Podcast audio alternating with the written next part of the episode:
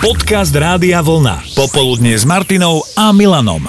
Keď sme mali 20 rokov, 40 sa nám zdali príšerne starí ľudia. Dnes je to úplne inak a 40 je v podstate mladý človek. Vnímanie veku sa posúva priamo úmerne s naším vekom.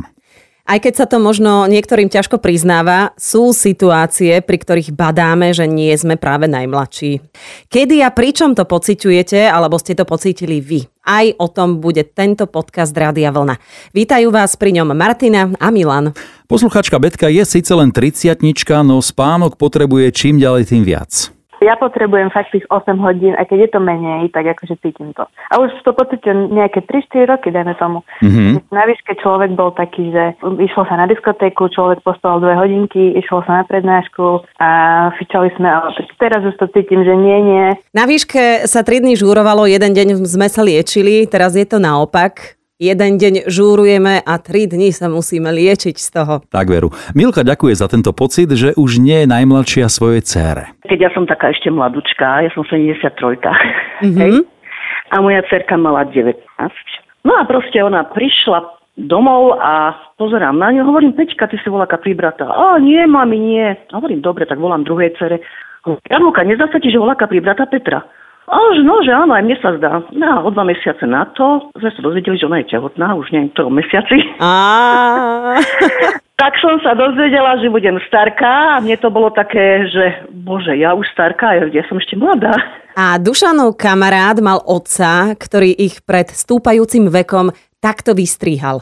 No, to vždy mu hovoril, syn môj, ty si teraz ešte mladý. Ale vieš, on bol taký, taký ako, ako by som mal komóšan, maďarský Slovák.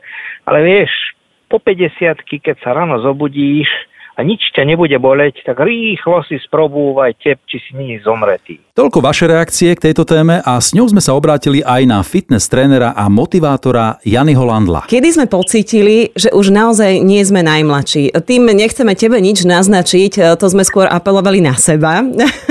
Ale ano, zase jasne. na druhej strane ty ako jeden z, môžem ťa nazvať prominentných eh, trénerov, pretože ťa na Slovensku poznajú mnohí a mnohé. E, mnohým si teda pomohol v tom, čo robíš, pretože nie si len tréner, fitness tréner, ale aj motivátor. Tak e, akým spôsobom možno to spomaliť, aby sme možno my taký pocit nemali, že starneme a aby ostatní to nevideli?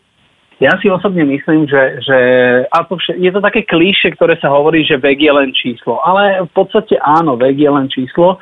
Je to nejaký ľudský vymysel a pocítiť, že starobu, že kedy je človek starý. Ja by som skôr povedal, že kedy je vyzretý, respektíve, že zrelý.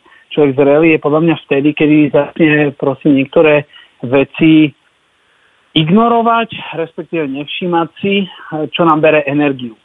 A to, čo nám bere energiu, to nám nejakým spôsobom nás môže dostať aj do toho, že stárneme že rýchlejšie starnem, lebo poznám, alebo sme vyhoretí. Mm-hmm. Poznám množstvo mladých ľudí, ktorí má 20 rokov, majú 20, 25, 30 rokov a povedia, akí sú starí.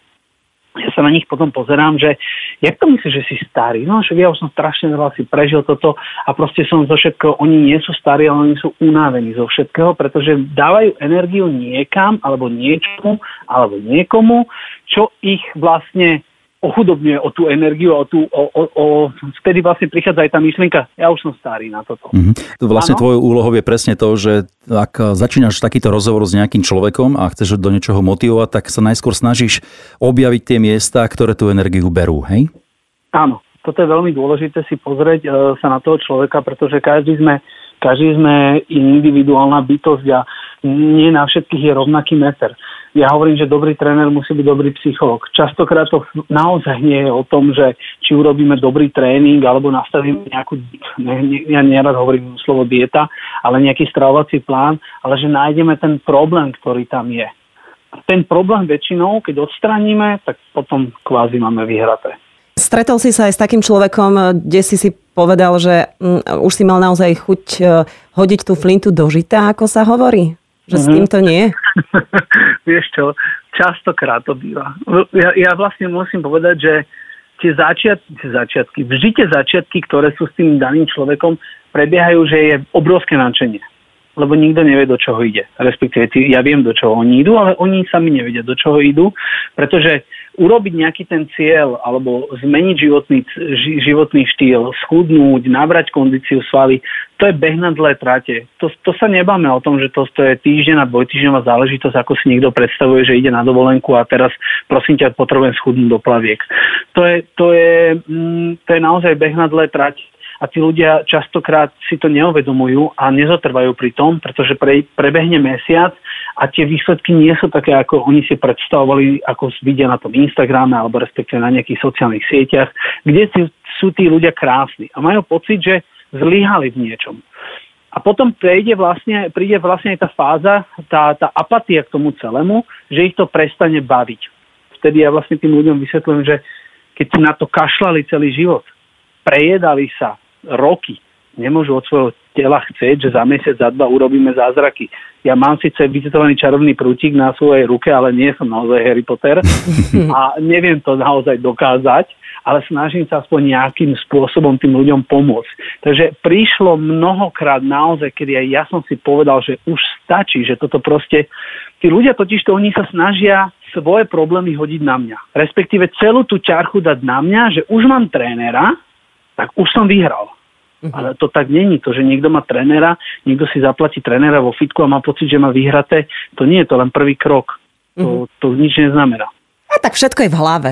Človek v prvom rade musí byť sám rozhodnutý, že niečo zmeniť chce. A keď spomínaš ten Instagram, tak je to aj o tom, že, že tie, tie čiastočné úspechy tam málo kto zverejňuje. Vieš, je to vlastne ten rozdiel, že vidíme nejakú tú fotku z roku raz, dva a potom sa ukáže nejaká pekná fotka, kde máme o 15 kg menej a všetko to ostatné je vlastne preč.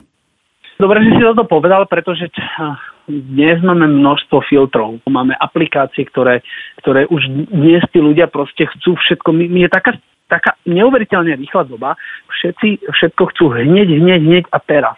A sme nervózni z toho, že keď to nemáme. Bohužiaľ je to tak. A tí ľudia proste sú ochotní alebo schopní urobiť to, že umelo vytvoria nejakú fotku, ktorú zavesia, pretože a majú, a dajú tam nejaké dátumy. Dneska sa naozaj dá urobiť, každý už na svojom telefóne si vie urobiť zázraky mm-hmm. do seba. A proste dajú to, ale toto je ten problém, ktorý nastáva, že tí ostatní ľudí, ktorí sa na to pozerajú, tak majú potom z toho depresiu, že ako je to možné, že on to zvládol. A presne ako si povedal, že oni tí ľudia potom neukážu ten proces, ktorý možno trval 10 rokov, alebo 5 rokov, dajme tomu. Ale oni napíšu, že moja premena po 12 týždňoch pritom to je nejaká fotka spred 5 rokov a dali teraz čo sa, lebo našli najhoršiu možnú fotku uh-huh. a potom a našli tú najlepšiu svoju upravenú fotku ešte, zúženú, vy, vyretušovanú, neviem, a proste ľudia máme pocit, že wow, to jak je to možné, že on to spravil, on to dokázal, zbierame lajky, zbierame... Áno. Zbierame a potom ho, potom ho stretneme naživo a si povieme, že a tak čo sa stalo? nie je to až také dobré. akože každému sa to asi stalo, že vlastne uh, ja dokonca osobne musím povedať, že, že, že ja som nejakú už dobu single muž a, a mal som takéto stredko na, na slepo, kde som bol nemôžem to naozaj tak povedať, že zhrozený, lebo však všetky ženy vyzerajú krásne, ale bol som prekvapený z toho, že to je niekto iný. No. dokonca, dokonca, keď ma dotyčná slečna oslovila, tak som povedal, že prepačte, ale ja na niekoho čakám. Popoludne s Martinou a Milanom.